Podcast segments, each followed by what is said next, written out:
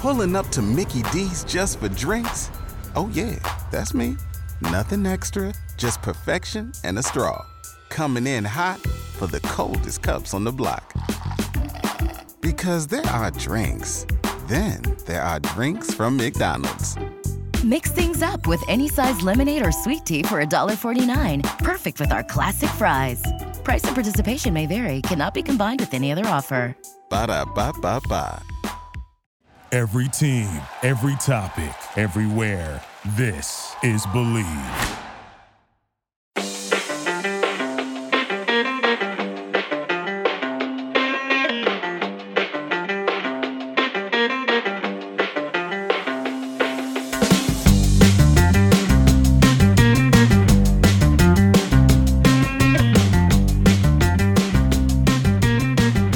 Welcome, everyone, to another episode of Revolution Recap.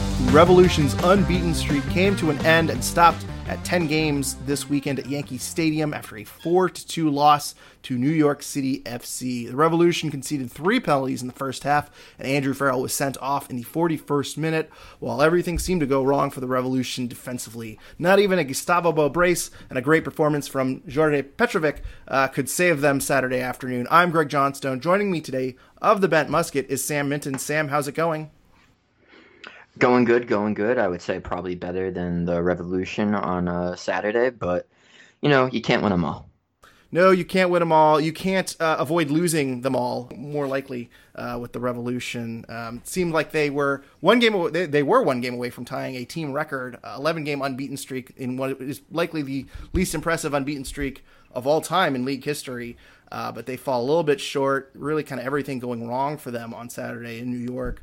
Uh, Sam, before we get to the game, we have to issue a very big apology. It caused a lot of hubbub this week, uh, especially on Rev's Twitter.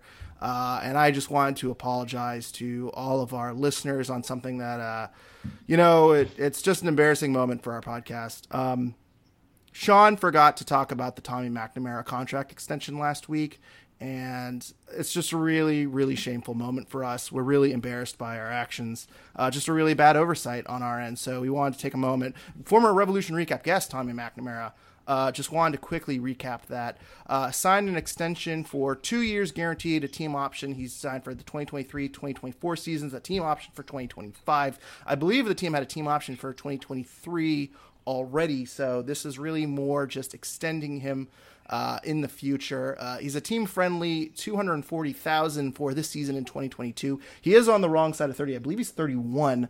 Uh, so we basically have him for his early 30s. Uh, I expect the contract figure to be again team friendly probably in that 240 250 range which these days is kind of a expected depth piece uh, bench player coming off uh, or depth piece coming off the bench uh, or kind of a lower starter salary uh, but Tommy McNamara has certainly been involved in most games he's been with since coming to the Revs uh, in 2019. Sam, any reaction to this contract extension? I mean, you know, congrats to uh, Tommy Mac for getting the deal. It's definitely nice. He's kind of found a home uh, in New England with just being a constant uh, fixture, whether it be in the starting lineup or off the bench. I, I think ideally at this point, you would rather him have that bench role. Uh, but with how the midfield is right now, he seems like he's still going to get plenty of starts in the starting 11, but definitely uh, well deserved, I would say, from Tommy Mack. And I honestly uh, can't believe Sean forgot that. It's almost as bad as Chris uh, cursing the U.S. Open Cup. I it's really not a great moment for uh, for Sean specific, specifically Sean, uh, but uh, really just a poor reflection on the podcast as a whole. Uh, so in terms of Tommy McNamara, you know I know a lot of people you know, he's not exactly a lot of people's favorite. I, I think kind of for the salary, that money is fine. Um, I think going forward, what, what, this also signals to me is you're probably going to clear out Kaptoum this season. I think he's got a team option uh, this year. You don't know what's going to happen with Arnor Traustason. Uh, I believe Matt Polster has a team option for next year as well. So you don't know his his uh, what, what his long term plans are as well. So I, I really kind of see this as the Revs making sure they have a plan in the central midfield uh, as they transition over to some other players like Noel Buck uh, and kind of some younger players or maybe some free agent players. It just seems like there's a lot of turnover and question marks in that area. Who knows if Maciel will be back next year? Uh, so I, I kind of see this more as the Revs making sure that they have one piece in place uh, long term as there's a bit of turnover and they, they probably get younger there. So, uh, with that being said, Sam, what are your key takeaways from this weekend? Oh, wait, by the way, Uh, these key, wait, wait, wait, wait. Key takeaways are brought to you by the Rebellion. Please go check out nerebellion.org to learn how you, to to learn more about the Rebellion and how you can uh, possibly get involved with them. So, Sam, what's your key takeaway uh, brought to you by the Rebellion? Yeah, I almost jumped the gun there just because, you know, I, I, I think Res fans have had to deal with a lot of hate. And I just have to say, New York City fans, very soft, very soft. Obviously, a lot of the talk was about playing at Yankee Stadium, uh, playing at 1 p.m. You know, there's a mound on the field, the field's uneven. Matt Polster coming out and saying, You're looking at the net, you turn 180, you're supposed to see a net. That's not what happens. Uh, obviously, it's tough uh, playing at NYCFC and New England Revolution fans, uh, Bruce Arena, Henry Kessler, DeJuan Jones, uh, talked about it. You know, everyone said that it shouldn't be an excuse, but it's still worth noting. And New York City fans not happy about that. Uh, again, shout out to uh, Jake Katniss coining it the No Casa Classico.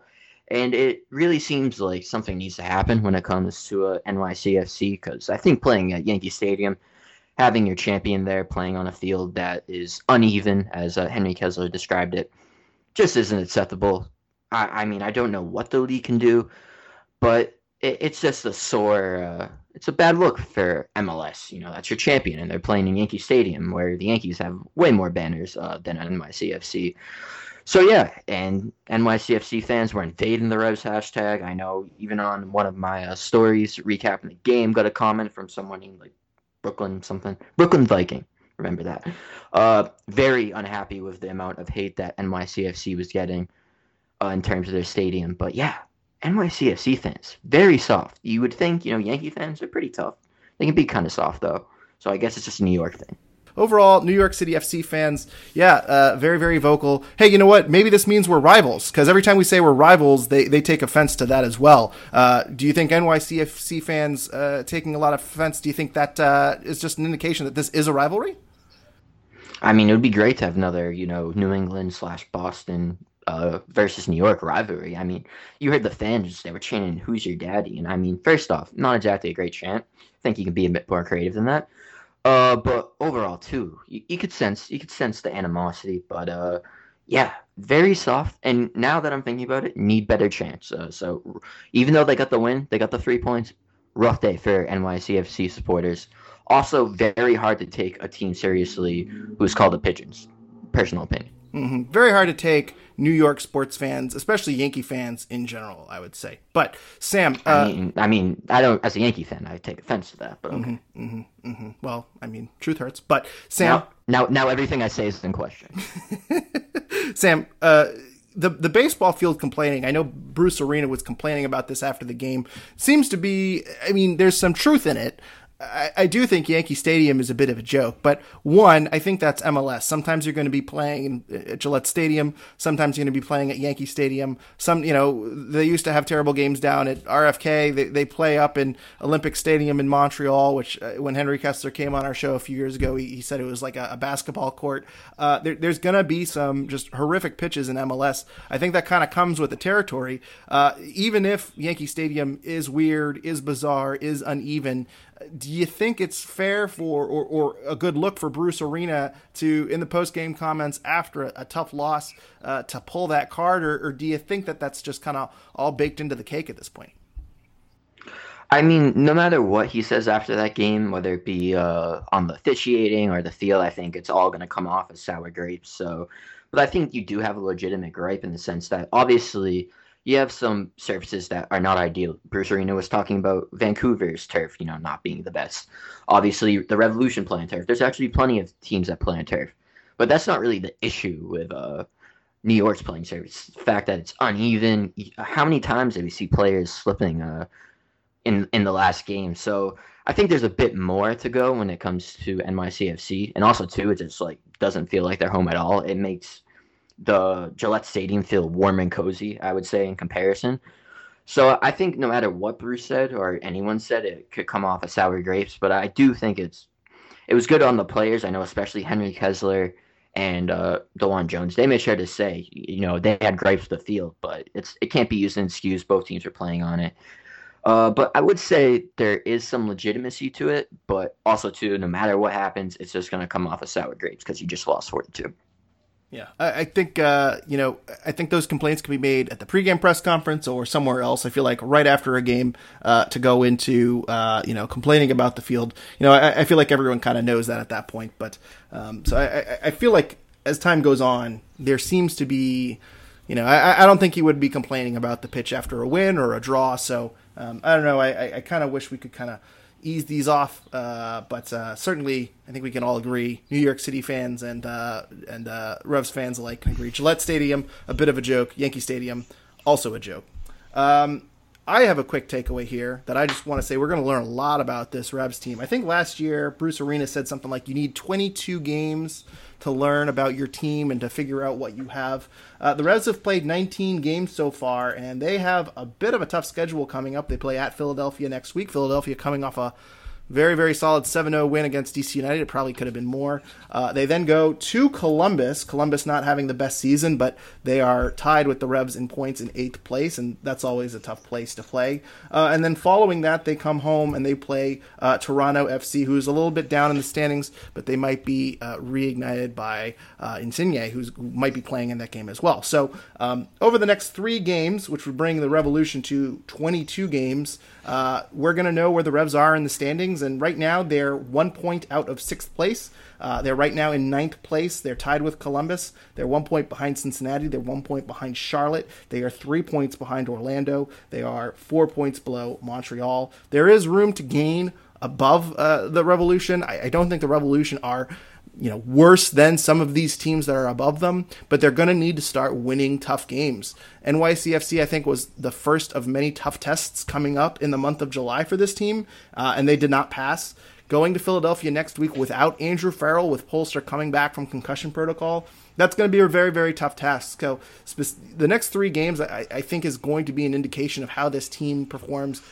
Go, you know, what this team is, I should say, not not how this team performs late in the year, but what this team is right now, how tough they are. Can they come away with a tough road point? Uh, can they go into Philadelphia and go toe to toe with one of the best teams in the East without Andrew Farrell? Um, you know, I, I, think it's a very, very big show me game, specifically next week. And this game against New York City FC really did not inspire any confidence. I understand a lot did not go their way, but uh, really just not the performance you want to see from New England this late in the year. Yeah, and, and also, too, just your point, we're getting towards uh, the end of the secondary transfer window, and I think we all no- noted that once that happens, you're going to get a real sense of this team, and you're going to see if this team can make a push, you know, for the MLS Cup. Obviously, some moves could still be made. Maybe you boost the back line, boost the midfield. You already have Vrioni coming in.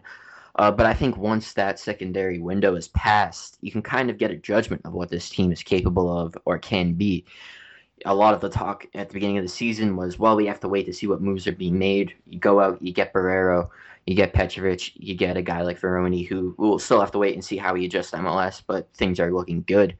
So I think it won't be a, a time to look forward once that window passes. It's looking at now, seeing what you got, and seeing if you really are capable of making a run for an MLS Cup.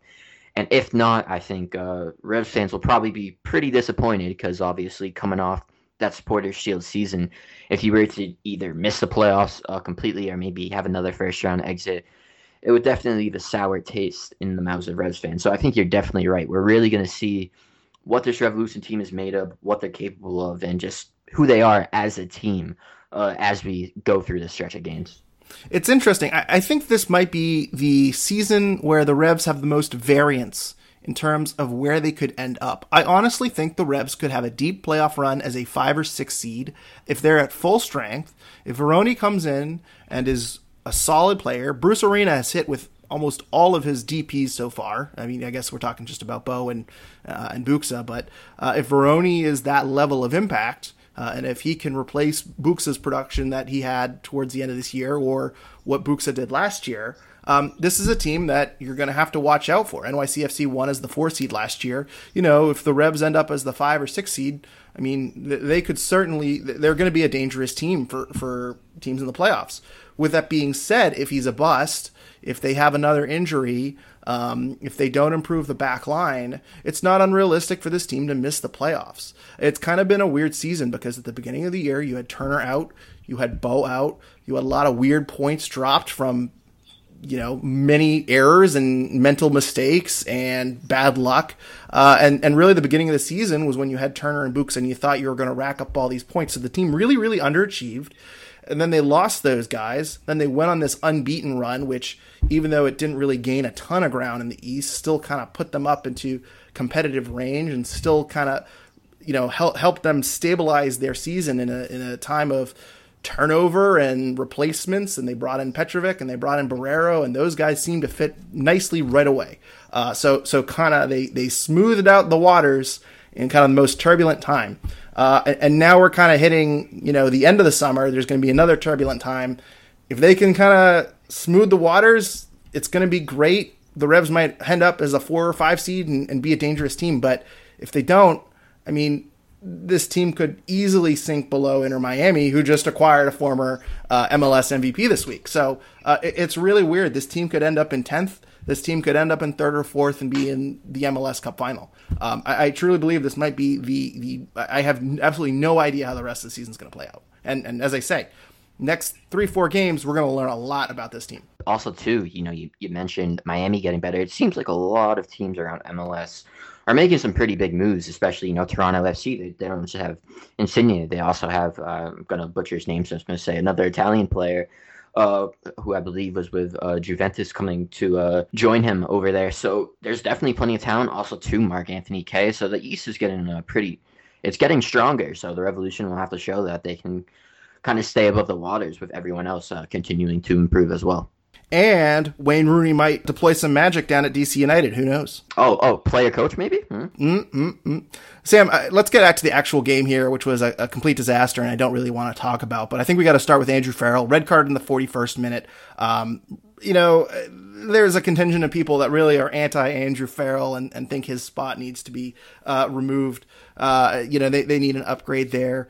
Um, certainly, this was not his finest performance, so those people are, are kind of taking "I told you so" laps. Uh, conceded a very bad penalty in the early in the game. I think the eighth minute there uh, which led to the opening goal from New York City FC. Then later also caused another penalty for pulling down Castellanos from behind. Uh, that was a bit soft, I felt, but still, uh, he was the last. It, it, was the uh, clear clear runner onto goal, so he got automatic red carded there once that foul was called. Um, what was your thoughts on Andrew Farrell's performance? Do you think he had some bad luck from some soft calls, uh, or or do you think he deserves full blame for this disa- disastrous performance? Yeah, I definitely say that uh, the first call against him probably well deserved. It seemed like he just really misjudged that tackle. And overall, I think if you if you want to go out and put the blame on him, obviously you could say that he started it, and obvious and things went downhill from there. Uh, but definitely, I would say that uh, call that sent them off maybe a little bit soft. Uh, there was a lot of diving uh, going on in that game, uh, but I would say more overall it's just a poor game. I wouldn't take too much out of it. If you do want to look ahead, obviously you have a guy like Henry Kessler has struggled a bit with injury. Obviously, we know what's happened with Omar. You have John Bell, who's been uh, hit or miss. You know, he's had some good games, but I would say, along with pretty much the rest of the back line in the NYCFC game, didn't exactly play low, well. So you're kind of in an interesting spot when it comes to the back line because I, I, it's tough to know uh, what Andrew Farrell's contract status is in terms of years, but it seems like he could be nearing the end of his deal. And if that is the case, it seems like it might be a good time to move on from him. You know, take the Bill Belichick approach. It's better to move on uh, a little bit early compared to a little bit late. Uh, but I still think he can be a, a, decent part of this back line. He can be the veteran presence that you pair alongside Henry Kessler, or maybe whether it be a draft pick or just someone you go out and acquire, maybe use that U22 initiative possibly, if it, or a young DP. You know, maybe you go out and get someone uh, for the back line or you just rely on uh, someone like Henry Kessler. And I think having uh, Andrew Farrell as kind of that veteran presence could be valuable. Uh, but depending on his contract status, if you really feel confident in a guy like in a guy like Henry Kessler, or you think John Bell can turn it around, or you just have uh, someone that you're looking at scouting wise, whether it be transfer, draft, uh, whatever it may be. If you feel confident enough, it seems like in these next few years would be the time to move on instead of maybe having him go up late into his uh, mid 30s or early 30s, maybe move on from him. But I think with his status at the club and just the overall presence that he, that he brings to the back line, that leadership, wouldn't surprise me if he stays. And I don't exactly think that would be a terrible thing. Well, just to the last thing we know about his contract, he signed a multi-year contract extension in June 2020. Uh, he was under contract for this season as well. Uh, usually, when there's a multi-contract extension, similar to the, the, the, Tommy McNamara extension, there's usually one or two team option years uh, tacked onto that. So I would imagine that the Revs have a team option for Andrew Farrell for next year. Um, I, I, don't think he's going to be just gone one day. I, I think that he will probably be phased out, uh, maybe in a part-time role, maybe in a backup role.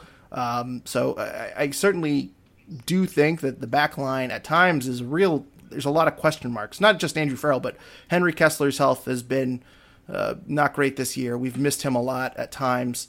Um, John Bell has gotten better uh, this season. He, he struggled at the beginning of this year, but he had some pretty solid showings last year uh, and, had some solid showings this year. I think he's fine as a third center back uh, or a depth piece, but I'm not sure I love him as a, a full time starter, a 30 game starter.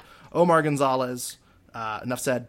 So overall, the center backs not to say that any one of them minus Omar is really lacking in quality, but it's kind of just they're all kind of question marks at this point. And Andrew Farrell will have these games where he's really great, he's fine. Most of the time he's fine. He's a average to above average center back in MLS in my opinion, but you still get these games where he's red carded in the 40th minute and that's it and there's really no coming back for the Revs. Um, you know, he, he has these moments that are just not great. And I think we had one of those two years ago in New York City FC as well, where I think he got carded early in the game as well. So um, yeah, I, I I'm not in love with the Kessler Farrell writing out this center back pairing.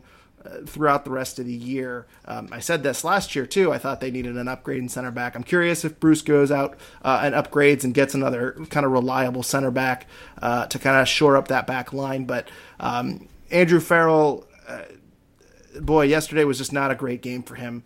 Uh, and, and, as I say, I think that red card that was a tough one. Um, I, I don't think that I think a lot of referees wouldn't call that as a penalty, so maybe we wouldn't be highlighting him as much as we would on most games. But um, certainly the first penalty kick was bad, and I know he conceded a penalty a few weeks ago as well. Uh, yeah, I don't know. Uh, the back line seems to be a real issue, and I'm not I can't really pinpoint who's the weak link or, or what needs to be upgraded. But Andrew Farrell, I think this weekend is is going to be uh, yeah, just not a great performance from him.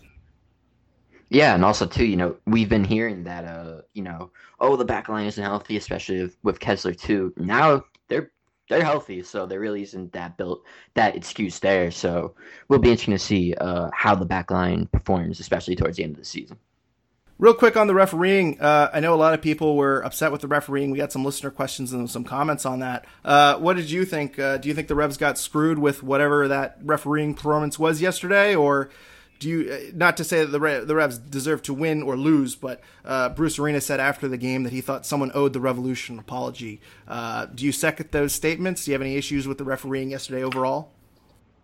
Yeah, I would definitely say that second call against Henry Kessler just brought everything into question because it was the softest call I've ever seen in my life. It just seems like an occurrence that happens in every MLS game, and uh, once you have a call that bad, uh, it kind of brings everything to light. I mean, maybe that Farrell call, there isn't much of a spotlight on it if there wasn't that second call, but clearly the you know the Revs they are the refs. They clearly you know had an impact on the game, uh, calling plenty of uh, foul fouls on on the excuse me the Revs. Three penalty kicks hasn't happened in an entire MLS game, and that happened in the first half of the NYCFC Revs game. So it was definitely peculiar, definitely something that I think you know rose eyebrows, probably you know garnered attention from the league just at the disparity, you know, between uh, the foul calls and just how much it did impact the game. And really, you know, it wasn't even the Revs too. If you look at uh, the Red Bulls and Cincy, uh, there was some interesting calls there. I was watching that. It just seemed like overall a pretty rough day uh, for pro referees. I don't think uh, it might have been the main reason that the Revs lost, but the refs definitely had a big impact in the game. And you could say the game was more about the refs and the playing surface and what actually happened on the field. So, wasn't a great day for pro referees overall. No, and I'm curious. I know the MLS releases there. Was it a penalty, or they they do their recap videos? At least they used to. I don't. I haven't seen one in a while, but uh, I'm curious to see if there's any kind of comments on that. I know they they put up on their front page that NYCFC had three penalties. It's a new league record, or whatever. It's kind of a weird thing for them to promote. Um, yeah, I, I, don't know. I wasn't really uh, pleased with the refereeing. I understand the calls that technically they might have been right. Um, although Andrew Farrell, you know, you could really argue that call was outside of the box, but. Um, overall, I yeah, first one was a definite for me. Two and three was a bit soft, and I feel like if you're calling soft the third, you know, uh, uh two soft penalty kicks and a half, um, I, I, think the referee was just kind of whistle happy on the day. Uh, one reason the Revs didn't lose, though, is Djordje Petrovic. We got to give love to him. A phenomenal performance. Uh, probably the best performance ever by uh, a keeper that conceded four times.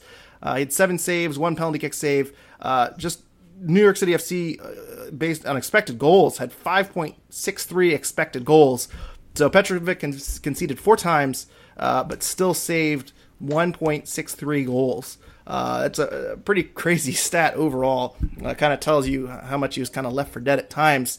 Uh, Sam Petrovic, I mean, look, I wanted a keeper that was probably 70 or 80% as good as Matt Turner this guy might be as good as Matt Turner. It's kind of crazy to say, but uh, this guy looks great. looks phenomenal. I think the team hit a home run with this one. Everything I've seen from him is great. Kid looks confident. Um, has great reaction time. Um, does it all. It seems like I, am really impressed with Petrovic, and I, I, honestly think his ceiling might be higher than Matt Turner's, which is really weird because Matt Turner's over at Arsenal right now. So, uh, what are your thoughts on Petrovic's performance, uh, and, and how high are you on Djordje Petrovic? I mean, Matt Turner said it himself uh, when he was uh, Petrovic's age. He wasn't as good as him. So clearly, you know, whether it be Bruce Arena, Turner, and I think Revolution fans, we're all high on Petrovic, and it's clear, you know, he's able to, you know, have that pure shot stopping ability. You know, he's pretty good when it comes to distributing distributing the ball. I know obviously there is the, the mistake with Damian Rivera, but overall, I think he's great at distributing the ball, and he just seems to be a really good goal you know, goalkeeper. That's all, all I can really say. And just the shots that he is able to stop are really impressive. You know, showing himself being able to uh, make that penalty kick save, I think that was crucial because obviously Matt Turner was pretty dang good at those. So Petrovic can continue to improve there, be a good shot stopper when it comes to penalty kicks, that would be absolutely great for the Revolution. But I, I would agree. I think the Revolution really you know, have a star in their hands, and it'll be interesting to see just how far he can go, how long he's even in the league. You know, we've seen Turner go to Arsenal. Maybe Petrovic is uh, bound for a Premier League side, but I think he's been impressive so far. He's already got a sick nick- nickname in Petrovos. Uh, shout out to uh, Ben Softly, I believe, uh, created that on uh, Rev's Twitter. So he's already got a sick nickname, and I think he's going to have plenty of these great performances. And he's going to be a key player for the Revolution moving forward. So definitely a great performance uh, from him, and he kept the revolution in multiple games so far uh, when he was in net. So I've been very impressed with Djordje Petrovic and think I will continue to be uh, as the season goes on. Agree 100%. Uh, kid's phenomenal, and, and, I'm really surprised that uh, he's kind of caught on this quickly for the Revs. And boy, do they need him. Uh, if they have games like yesterday, they are going to need him for sure. Uh, on the opposite end, probably the there are many low points, I think, yesterday, but one low point that was reported uh, kind of off screen. Uh, it seems like there was some drama with Jozy Altidore. Jozy did not make it into the game yesterday, uh, but that does not uh, mean that we can't complain about him. Uh, Seth Macomber uh, from Bent Musket kind of got the scoop. It seems like it was reported on Univision that there was a conflict over down by the sideline, and Seth talked to Michelle Gioni of Univision. Uh, and basically, the summary is that Jozy Altidore was upset that he was not going into the game. He stopped warming up. Uh, he took off his cleats, went and sat over on the bench, kind of pouted, uh, had a verbal exchange with an assistant coach. Apparently, Altidore told him to uh, F off. Uh, didn't, didn't, use the letter F. I'm sure you can use your imagination on what that word was. Uh, and, and really just kind of pouted the rest of the game. Uh, Altidore put his boots back on a few minutes later, but did not move from his spot on the bench for the rest of the game. Uh, we also got a uh, live view from a listener, Brian Boltonhouse. Thank you, Brian, for writing in. Uh, but when it happened, he actually uh, sent us a message before we heard about the Univision uh, uh, report. he thought it looked like Jozy was quitting on the team. He thought that he was being called into the game. It looked like Bruce was calling him in, and Jozy said no. Brian's viewpoint, he said that coach comes up to Jozy, he starts yelling at coaches, sits on the bench for the rest of the game uh, he read it as he he may have asked to go in, um, but uh, he uh, yeah he couldn't tell if he was going in or not. Uh, but basically, coach talked to Jozy. Jozy points to the scoreboard and time left. Coach talks to Bruce. Coach immediately subs in Arnor and Polster, and, and so basically there seemed to be some conflict between coach uh, and Jozy in terms of uh, what to do. as I say, and Brian in real time thought it meant that Jozy didn't want to go in, but apparently, according to Univision, is saying that Jozy was mad he wasn't going in. So that is our that is our report from Brian. Thank you, Brian, for uh, uh, giving us your uh, eye in the sky count. Uh, Sam, every week it seems like the Jozy experiment is going a little bit more and more off the rails, uh, and now we have it seems like some personal conflict here, losing some composure about going in and his role on the team. I'm sure he's not very happy at designated players coming in, and I think Charlie Davies also made the comment uh, that on on the 98.5 broadcast that if Jozy was performing, they probably wouldn't have gone out and gotten a designated player, which, you know, I, I, I truly believe that, you know, I think I've made this comment before that Jozy probably was plan B to Adam Buksa. When Buksa is sold, I think they were hoping Jozy Altidore would pick up the slack. Uh, that clearly is not going to happen. So Jozy seems pretty frustrated with his role, whatever it is, whether he wanted to go in the game or not. Uh, and it seems to be, as I say, going off the rails. Uh, what's your reaction to the Jozy drama, and do you think it's salvageable? Yeah, I mean, I would definitely say it is far from ideal to have that exchange going on. Uh, it's just a really rough situation because obviously we've been hearing that Jozy just needs to get fit, and then you know we'll see what happens. You know, we'll see what he's able to do, and that just hasn't seemed to happen. When you compound that with this latest uh, incident, it just it's not a good look. It's it really I would say sucks because I think Revolution fans would love for Jozy to be making an impact, but especially with a guy like Vrioni coming in, seems like he's going to be the starter if you're going to start two strikers, or if you're going to have you know Vrioni up top and maybe Gustavo Bou playing on a wing. Where does that leave Jozy Altidore? Where does that leave Justin Rennicks? You know, as we're recording, Justin Rennicks is playing with the the second team. So what's that mean for him? So it seems like you know again that the Jozy signing has been a failure so far. I, I would again I would love for that to change, but as things look right now, no matter how much Toronto is paying. I mean, it would probably take Toronto paying like 90 to 95% of his contract to even remotely be worth it. Uh, but it, it, just seems like a failed opportunity. I know, especially with you know Omar coming in and Jozy. It just really seemed like Bruce was bringing his guys, and both of those guys have been failures. So it's not exactly a great look for Bruce in terms of making those offseason acquisitions you know, the season, you know, there still are some games to play, but I don't exactly know if it is salvageable. And also, too, even if it's not salvageable, he does have a three-year contract, so he's not exactly going anywhere. The same goes for Omar Gonzalez. He only has a two-year contract. So I don't exactly think the Revolution are going to find any uh, willing trade partners. I they might literally just have to cut bait and uh, you know use one of their contract buyout options. And you know, I think that would be a tough look, obviously, for the Revs, but also for Jozy too, who was kind of looking to revitalize his career. At one point, it seemed like with the United States men's national team continuing to struggle at finding strikers, maybe he could be heading to Qatar. But obviously, don't think that's the case anymore. You got Jesus Ferreira, who's absolutely tearing it up in Dallas and at the international level. So it, I would love for things to change, but if you're asking me right now, I don't think you can really salvage anything. It would take you know, a real 180 for Jozy to all of a sudden be getting, you know, pretty consistent playing time and also scoring goals. So if I have to say right now, I would say it's kind of the past the point of a, a no return. It's funny we did our uh, me and Seth did a our debate episode this earlier this week on if Vrioni was the right signing and uh, if you haven't listened, please go back and do it, do and, and let us know your reaction to it. But um, you know, I, I, said at the beginning that these aren't necessarily our opinions. We're really just taking a side and playing devil's advocate. Uh, and I think the giveaway that uh, this isn't my actual opinion was when I started saying that maybe Jozy needs more time and we're jumping the gun, getting another forward. Uh, someone someone messaged me and said, "I'm pretty confident you guys both think this is a good move." Uh, and I kind of got called out, and I think the Jozy uh, line may have given away that I, I was not making those arguments uh, in good faith. But yeah, I mean, Jozy has shown little flashes, but really not a ton. Um, we really have just not seen a lot of speed. He doesn't seem to fit the system. I know he said that it's a lot of run and gun in New England. Um, it, it's taking him a little bit of a while to catch up. I just don't know. You know, the next few games before Vrioni comes in is really the only time he can show his stuff. So maybe that's also adding to his frustration that he's not going to be able to get into a game uh, and kind of earn some more minutes. Like maybe, maybe there's some frustration there, and I kind of understand that from a competitive standpoint. But with that said, the Revs are down a man. Jozy Altidore is really, not, you know, tactically, uh, uh, you know, he's pretty slow. I, I, think putting on, you know, a guy who's pretty slow and you're already down a man needing a goal that's really not a good fit, and I don't blame the Revs for not bringing him on if that's what was happening. So, um, and it's even worse if if he was called to go in and he said no. Uh, I don't know what the what the defense there is if if he wasn't going on. So I'm I'm going to assume that he was mad he wasn't going to play. Um, and if that's the case, I, I kind of get it from his standpoint, but I don't know. I don't know if you need him to. I don't know if you'd be willing to go play a couple of games at Revs two just to get 90 minutes in, or maybe you could go loan him to a champion USL Championship squad for a, a game or two. I'm sure there are a ton of USL Championship teams that would just love to promote, you know, a United States men's national team star making a cameo appearance for Hartford Athletic or whatever.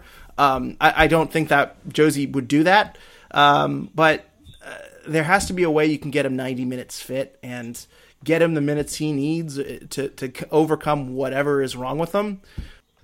I, I don't think the, the Revs have a window here. They got to go for it, and he's getting in their way. So, um, you know, the Revs can buy him out at any time. If you buy him out in the offseason, he no longer counts against the cap. I, I, as you mentioned, Sam, unless TFC is paying 80% of that salary, I, don't see a situation where it's worth it for the Revs. So I wonder if they use the offseason buyout on him in the offseason. I wonder if because most of his salary is being paid by TFC next year, uh, and then it's all the Revs, 100% the Revs in 2024. I wonder if maybe the Revs say, we'll pay his entire 2024 salary and then trade him to a, a, lower market team that maybe doesn't mind bringing in a big name and only paying a small fraction of the salary in 2023 and 2024. I mean, maybe you just kind of do a move like that, like what TFC just did, and send him to I don't know.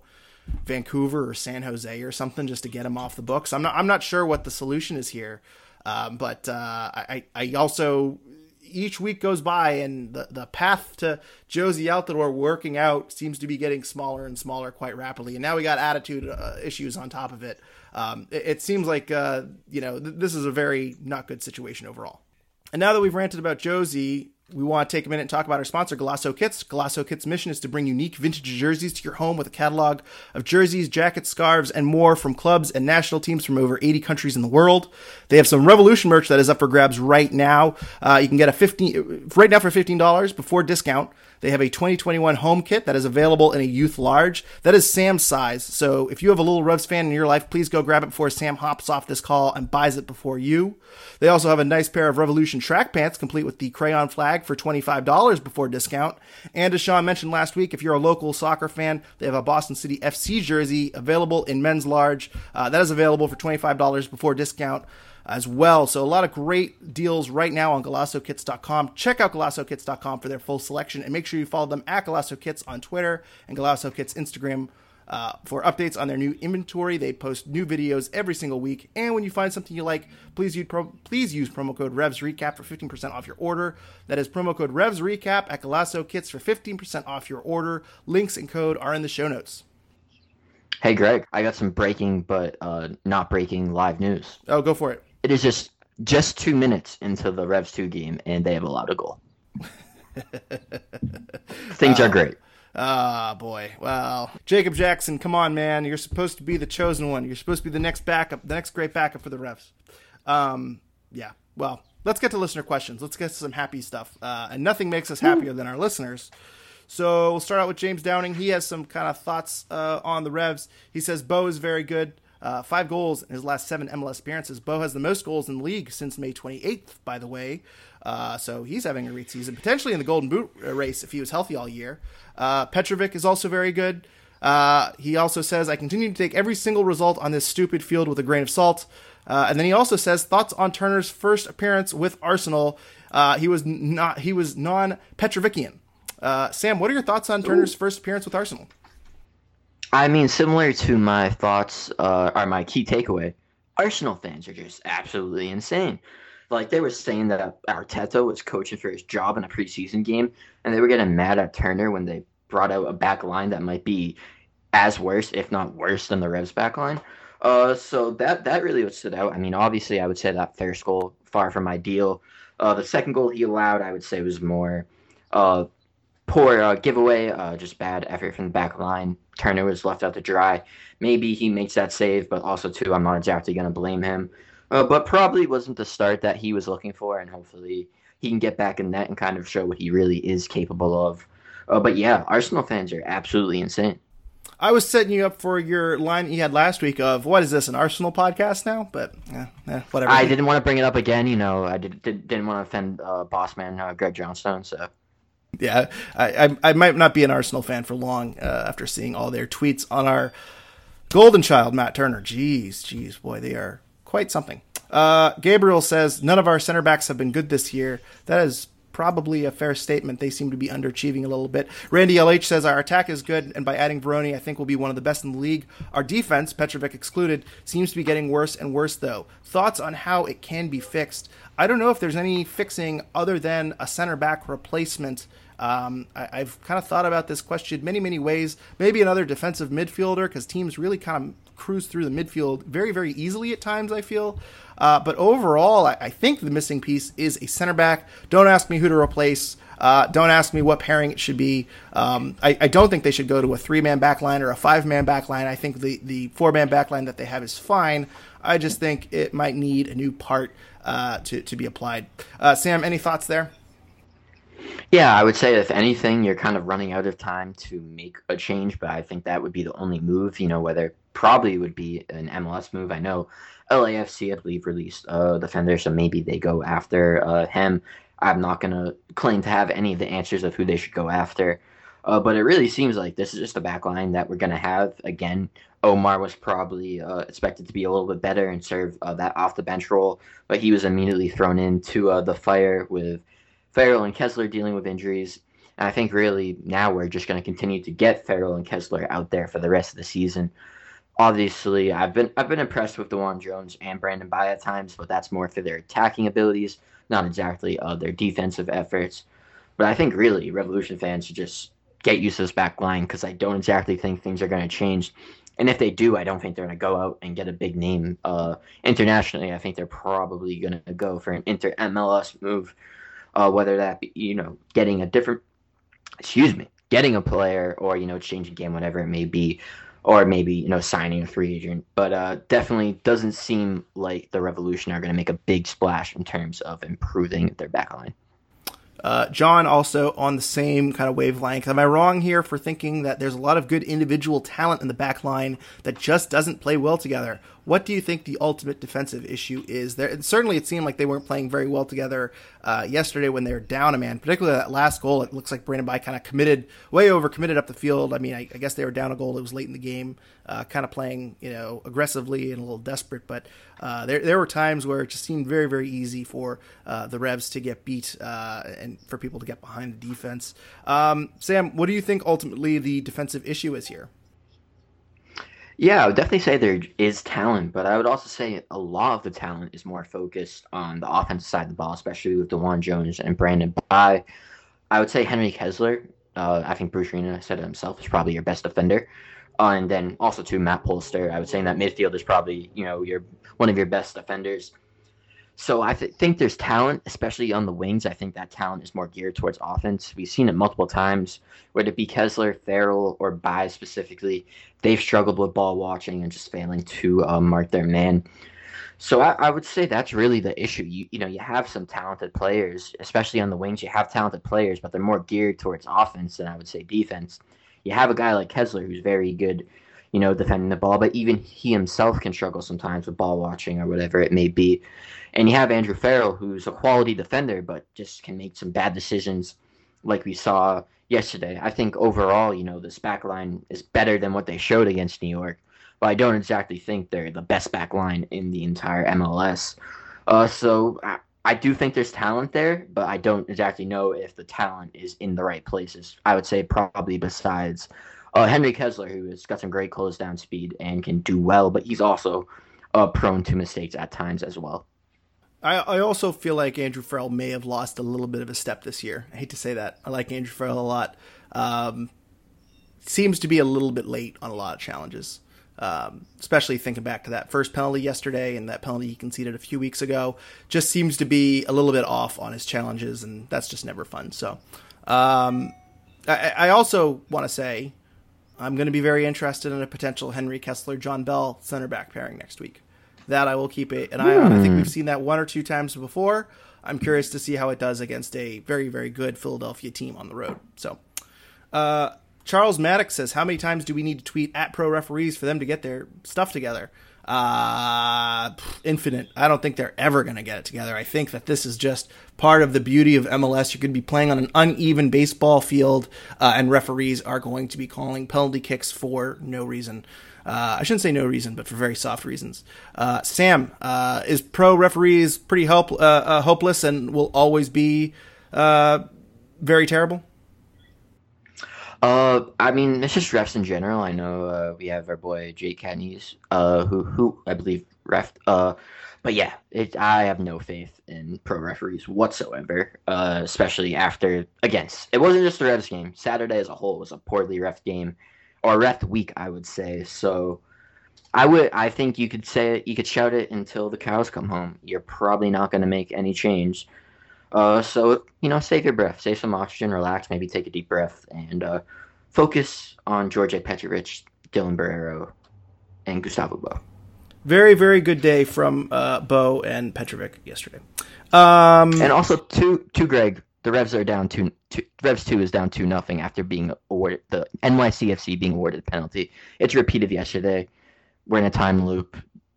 We're having fun. Let's just stop talking about Revs two. Let's let's not ruin any more of my weekend, please. Slash week. Really, I'm, really, I'm really I'm the sorry. whole week. I'm sorry, let's, Greg. Just not a great week for Greg. Just not a not a very good week overall on social media or just in the soccer world. Just been a very very long week. Tom says not much to break down. Uh, the Revs missed Polster. Farrell was possibly still drunk from Friday night, uh, and the refs might be on Man City payroll. Uh, and uh, Wojan on uh, Discord also says, How much did NYCFC pay the refs? Uh, so they also agree that the refs not very great. I will say Matt Polster did come back in this game. Nice to see Matt Polster back. I think he is badly needed in the midfield. Uh, so very good to see him make his return as he comes back from concussion. Um, no word on Andrew Farrell's sobriety. Uh, Ryan says it was a weird game, strange calls, a lot of random cards, a game I'd like to forget sooner rather than later. Uh, I, I, will say there seems to be one game a year that you just got to toss out as just everything went wrong. Uh, I think this is this game. Hopefully that this is this game. Uh, just real garbage from start to end, and uh, not a lot of fun stuff to talk about. Uh, David Sbillion says zero excuses. I don't care enough about the refs or blown calls. The Revs did not play well enough to win. Thoughts? Uh, and Traeger also says, tell this to Arena when he blames the turf and refs. Uh, I will say, also, to be fair, Bruce Arena, while he does his complaining, and it might come off as whining, he does say it's not an excuse. He does say both teams had to deal with it. So I, I do want to just throw that out there. I feel like that, that part of the quote is always kind of left off. Uh, but with that being said, I, I, don't think the Revs were, were well enough to win. I think coming away with zero points is it's tough to say because you got a red card in the first half. They did kind of fight back a little bit. They didn't roll over and get blown out seven nothing like DC, but I don't think there's really any complaint that they are walking away with zero points. You know, anytime you have 5.63 expected goals from the other team, um, that that kind of signals that uh, you didn't play very well. Uh, Sam, any thoughts on if the Revs, you know, you know, was it a fair result? Yeah, I would say overall it still probably was a fair result. What stands out to me is that I know you were down a man, but that goal where Petrovic is forced off his line and just poor defending, and you have John Bell uh, kind of standing back there hoping to somehow uh, keep the uh, ball out of the net. It just was a poor defensive effort and kind of illustrated all the struggles that New England was having. So I think you know maybe etch, etch out a point if there isn't that red card and these you know interesting calls. Uh, but still, I would say you know not getting any points is probably a fair result just based on uh, specifically how the backline played. TSB 11 says Andrew Farrell has 28,000 professional minutes. Shouldn't he have better composure? Uh, I say yes. Uh, I say absolutely. I think he made some fouls that uh, I think any MLS veteran probably shouldn't have. Although, uh, again, his red card one I feel was a little soft. Uh, I think the first one is really inexcusable. But um, overall, I mean, not just Andrew Farrell. I think composure seems to be a problem this year. Obviously, we have the Carlos Gil clip of, uh, you know, stop the game uh, from earlier this year. Uh, we also had Carlos Gil screaming at Bruce Arena, and then we had Carlos Gil yesterday getting a yellow card for punting the ball into the crowd. Uh, Bruce Arena got a yellow card yesterday for arguing with the refs. We have Jozy screaming at assistant coaches about his playing time uh, not a lot of composure really anywhere on this team. It seems like right now uh, it's not really a good thing to see in my mind. So, yeah, Sam, uh, what are your thoughts on the team's composure? I guess this question was specifically about Andrew Farrell, so you can talk about Andrew Farrell if you want. But uh, just overall, uh, are you a little concerned about this uh, composure from the Revolution, from what we're seeing? And also, it should be noted that a lot of teams were, you know, a lot of post game, DeJuan Jones, Matt Polster, Henry Kessler, uh, all not very happy with the, you know, some sort of combination between the, the field and the referees. So, um, is, is this a concern for you? I, wouldn't exactly say Farrell specifically is a concern. I, I mean, it just seemed like he didn't recognize the moment, didn't recognize how the game was being officiated and the situation that he was in. Also, you have a guy like Taty who's known for diving, so wasn't exactly surprising to see him go down like that. So maybe you check better awareness, I would say. But I'm not exactly worried about his composure. Uh, Carlos Gil just seems to be a really animated dude, uh, so I'm not exactly going to be uh, too harsh. But again, you kind of still have to keep that mentality, stay in the game. I know there's plenty of times uh, towards the end of the games we saw Matt Turner, you know, or you know another veteran, you know, motioning that to uh, their teammates. So I think you know Carlos Gil, there is maybe some slight concern, but also too there's been some times where Tommy Tommy McNamara hasn't exactly had great body language. Obviously now with Jozy, which I would have to say is probably the more uh, the biggest concern in the sense that you don't want that really spreading in the locker room you kind of want everyone bought in, and right now it doesn't exactly seem like Jozy's bought in. Uh, but overall, especially when it comes to Farrell, I wouldn't be too concerned about uh, composure. And I think again, yesterday was an anom- anomaly, and it was just a rough game. And hopefully, we won't see that again this season. Um, we got a comment here from Mike D. Why hasn't there been any real additions to address the back line since Bruce joined? Omar, even uh, if he was serviceable, wouldn't have been much considered. Uh, he, he, wouldn't have been considered much of an upgrade. Uh, I feel like we've been saying our back line, our defense is trash for years. Still no depth and the same starters. Uh, I do want to say it should be noted that Henry Kessler was brought in as a draft pick. That's really the only starter along the back line. Omar is getting starter money, so maybe he was expected to start at some point uh, or have a bigger role on this team, and just his performance is not there. Uh, and then it's also noted that the depth pieces that have been added under Bruce Arena John Bell, AJ De La Garza, uh, Ryan Spalding. Uh, so he has tweaked the depth a little bit. I think Bell, AJ De La Garza, Spalding are all fine depth pieces. He also added Mafla, if we want to give him any sort of credit for Mafla, probably not. He added uh, uh, Alexander Büttner, which was a signing that didn't work out. So he has had some additions. Really, outside of Henry Kessler, though, nothing significant to really uh, improve it. So I, I, don't know if the question is why hasn't Bruce addressed the back line? I just don't think he's done it in a satisfactory way. Uh, Sam, do you have anything to add on to that comment? Yeah, I would definitely say, you know, you point out Mafla and Büttner. It just seems like those were really big misses. And I think, you know, maybe that time is coming where Bruce does look to uh, improve the back line. I don't exactly think it'll be this season, but whether it be the off season or maybe, you know, towards the beginning of next season, maybe that's when you see Bruce uh, finally make some moves, specifically at center back, I would say would be the most important, whether it be getting depth or kind of getting another starter to go alongside Henry Kessler. Uh, but yeah, he hasn't exactly had a great record of being able to find those defenders. Again, you do have Henry Kessler, so he does deserve credit for that. AJ De La Garza has really been, a, I would say, a good veteran piece, but hasn't gotten a lot of playing time this season. And obviously, John Bell, you know, he had his moments, but also has struggled as well too. So it'll be interesting to see what happens because I think now is really the time where you know you have your striker, you're pretty solid in the midfield, it seems like the logical solution is to beef up uh, that back line so Djordje Petrovic isn't having to literally save the day for you and uh, keep you in games. So it'll be interesting to see what happens because I don't exactly think it's going to happen in this transfer window. So in upcoming transfer windows, uh, what Bruce is going to do. And then finally, Mike Kennedy says, Who was your Revs man of the match? Bou gets an honorable mention with his brace, but Petro earned it today. So Mike Kennedy giving it to Petro. Uh, Sam, I, I, I, think that's my vote as well. Sam, uh, who are you voting for as your man of the match? Uh, just just to you know give him a shout, I would definitely want to give a shout out to Gustavo Bou because I thought he's had a great match and really just has been on fire since Adam Buksa has left and it's really the right time for him to you know kind of find his form and the revolution need him to. So definitely want to give him credit there especially on uh, the first goal. Had some great movement obviously legit you know drew defenders and uh, sean johnson towards him and uh, Bou just made made the right move made the right run to uh, be in the perfect position to slot it home. Uh, I would probably, you know, lean Petrovic too, but just wanted to give uh, Bou a shout because he did have a good game and he's been playing quite well since the departure of Adam Buksa. Yeah, Revs are sixth in MLS in goals scored this season, and Bou and Buksa really did not overlap a ton this year. So uh, Bou is really picking up a lot of the slack that Buksa uh, kind of left behind as he went over to France. So, uh, final thoughts here before we wrap up today. There was one other move that we should note for uh, the Revs. Edward Kizza was recalled from Memphis uh, at, at the USL Championship level, uh, but then was immediately loaned to Pittsburgh, the Riverhounds, uh, another USL Championship team. Uh, Memphis, uh, Memphis 901 FC made the announcement on their Twitter. Uh, the Revs never actually made this announcement. They never released any sort of press release or, or formal announcement on this. So, but we learned about it from Memphis. they said that Edward Kizza was recalled, and then Seth Macomber reported that he is being reloaned out to Pittsburgh Riverhounds. Kizza was got about 100 minutes with Memphis in eight appearances. Uh, he didn't start any games. I think he had like five shots, zero goals.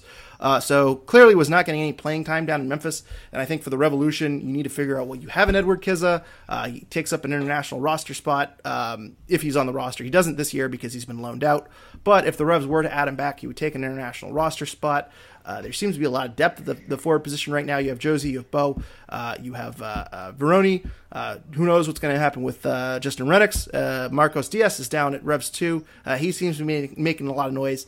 Uh, Kizza looks like an odd man out. So for the Revs to move him to Pittsburgh, where he played his college ball, really kind of a smart move by them to kind of move him over there and, and see what he can do. And, and, maybe he can kind of show some flashes before the end of the year. Uh, former Revs keeper Bobby Shuttleworth retired. He was with Atlanta United, but he decided this week to hang him up. A very accomplished career for Bobby Shuttleworth. I believe he had 246 appearances, so uh, congrats to Bobby on a great career. Uh, want to give a shout out to the MLS Aces podcast. We went on their podcast earlier this week to talk about the Vrioni signing, uh, and also you can go back and listen to that episode. There's a great episode uh, with Michele Giannone uh, about his career as a reporter for Univision. So please go check that out. And if you don't mind, please uh, give a rating. Uh, give a five star rating to MLS Aces uh, and follow them. They have some very, very good interviews coming up uh, throughout the rest of this year. Uh, also, we should mention Saturday was the one year passing of Paul Mariner. Uh, some very nice tributes from both supporter groups, the Rebellion and the Midnight Riders. Uh, very, you know, if you're not on Rev's social media, uh, you missed uh, some very, very good uh, thoughts uh, and tributes to Paul Mariner. And so I just want to mention that very quickly. Uh, speaking of the Midnight Riders, they also have their golf classic and charity dinner coming up. Uh, that was uh, announced on social media this week. It is August 14th at the Stowe Acres Country Club. Check out midnightriders.com for more information on that. Open for everyone, even if you aren't a golfer or Midnight Rider. So please uh, go check that out. And Sam, we got news uh, for you. You and Gustavo Lopez are now official members of the new North American Soccer Reporters. So congratulations to you uh, on joining that exclusive club. Oh, I, I, appreciate it. I got to submit my Player of the Week vote. It, it was shout out to uh, Carranza and uh, Cifuentes. Great games for them. Uh, but yeah, I, I do appreciate it. And also, too, just want to say Marcos Diaz, someone to watch. Very talented striker. And he practiced for the first team this week. So definitely keep an eye out on him. As announced Marcos Diaz, the next uh, Revs hashtag. Uh, stay tuned this offseason to find out. Uh, also, tough to beat a, a hat trick for Carranza in, in terms of uh, player of the week voting, but uh, he did miss a penalty kick. I do want to point that out. He took the ball from his teammate uh, and uh, for the hat trick and missed a penalty kick. So I don't know. Uh, least impressive hat trick of all time, I'd say. He did have a bicycle kick, so I guess I shouldn't say that. But uh, also, uh, another news item that Sean missed last week because he is not as good of a podcaster as me. The Revs Academy U19s won MLS Next Cup last week, so the future is bright for the Revolution. Uh, Sam, do you have any final thoughts before we depart here today? I'm covering a lot here, but uh, I just want to make sure I'm not missing anything on your end. I do actually, you know, you plugged some events there. I do want to mention Dylan Borrero is coming to my neck of the woods, up in the North Shore. Uh, he's coming to uh, Oliver's Steakhouse, which is uh, quite close to my house. Uh, but he's coming there. I believe Athletic Mineral has a uh, Copa Doors. I I'm gonna. They have, they have a tournament game. I'm just completely butchering my thoughts right now. But yes, he'll be there. You get to meet him. Uh, so if you are up in the North Shore, I would recommend coming uh, to that event. I know uh, Nosa Radio and uh, shout out to Gustavo Lopez. Uh, they're hosting the event. I'll probably be there because I can pretty much walk if I want to. Uh, and they have great food, uh, personally. Uh, so nice plug for them.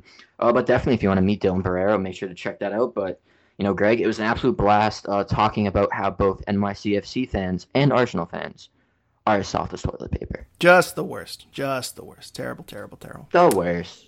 Uh, also, want to give a big thanks to everyone who listened to our episode last week about if the Vrioni signing was good between me and Seth McComer. Uh, we really enjoyed that format. Uh, we, we're probably going to be doing another one this week, so keep an eye on that for Wednesday or Thursday. In case you're curious about the results, uh, I did not fare very well. Uh, I think Seth got about 90% of the votes on there. So, yeah, not a good result for me. I think the next one is a little bit more of a fair fight. So, uh, I'm going to be curious to see what the results are there. But uh, I needed a, a W, Sam. Uh, that was a very, very bad look for me to come out of the gates uh, and, and, pull very, very badly. 10%, uh, that, that's a pretty rough run. I believe in you, Greg. You'll, you'll be able to pull it to win the next one. If you're listening to this, please vote for me. I got I got a campaign ahead of time. So, that just about does it. Please follow us on Twitter at Revolution Recap and follow our Revolution Recap Instagram and Facebook pages. Be sure to follow the Bent Musket at, on Twitter at the Bent Musket and follow their work online at www.thebentmusket.com for year-round coverage. Also, be sure to follow Sam. Sam, where can people fi- follow you on Twitter? Make sure to follow me at Sam underscore Minton22. Talk plenty of revs or whatever you would like. And also be sure to follow our friends at The Rebellion, uh, at The Rebellion on Twitter, and go to nerebellion.org to learn more about them and supporter culture. Also, be sure to check out our sponsor, Golaco Kits, and use our promo code RevsRecap for 15% off your order. Uh, and also, if you don't mind, please make sure you're subscribed on iTunes or wherever you're listening. If you could please rate and review us five stars, it's been a while since we've had a good review. Uh, it helps people looking for Revolution content find us. And if you'd like to support our podcast further, please consider becoming a patron at www.patreon.com slash revolution recap if you are able. Uh, we'll be back following next week's match in Philadelphia, and as I mentioned, we will have another debate episode as I try to get my vengeance on Seth. So until then, thank you everyone for listening, and go Revs.